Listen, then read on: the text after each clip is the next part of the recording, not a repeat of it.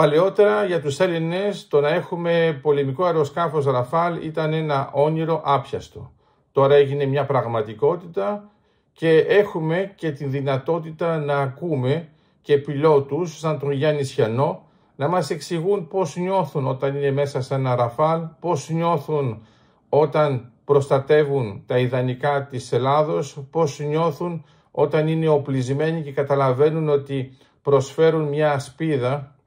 μέσω της πολεμικής αεροπορίας στην Ελλάδα.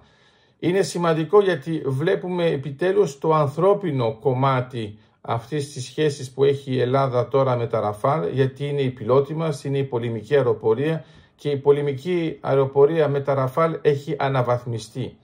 Οι πιλότοι μας είχαν ήδη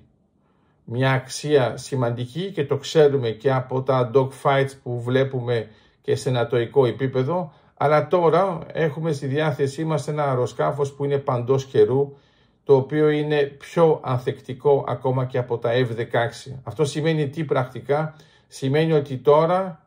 εμείς οι Έλληνες όταν ακούμε τους πιλότους μας να ε,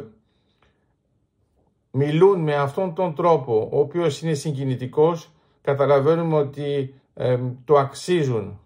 να πιλωτάρουν τέτοια αεροσκάφη και ουσιαστικά είναι όντως η προστασία μας και γι' αυτό θέλαμε να τους ευχαριστήσουμε ειδικά.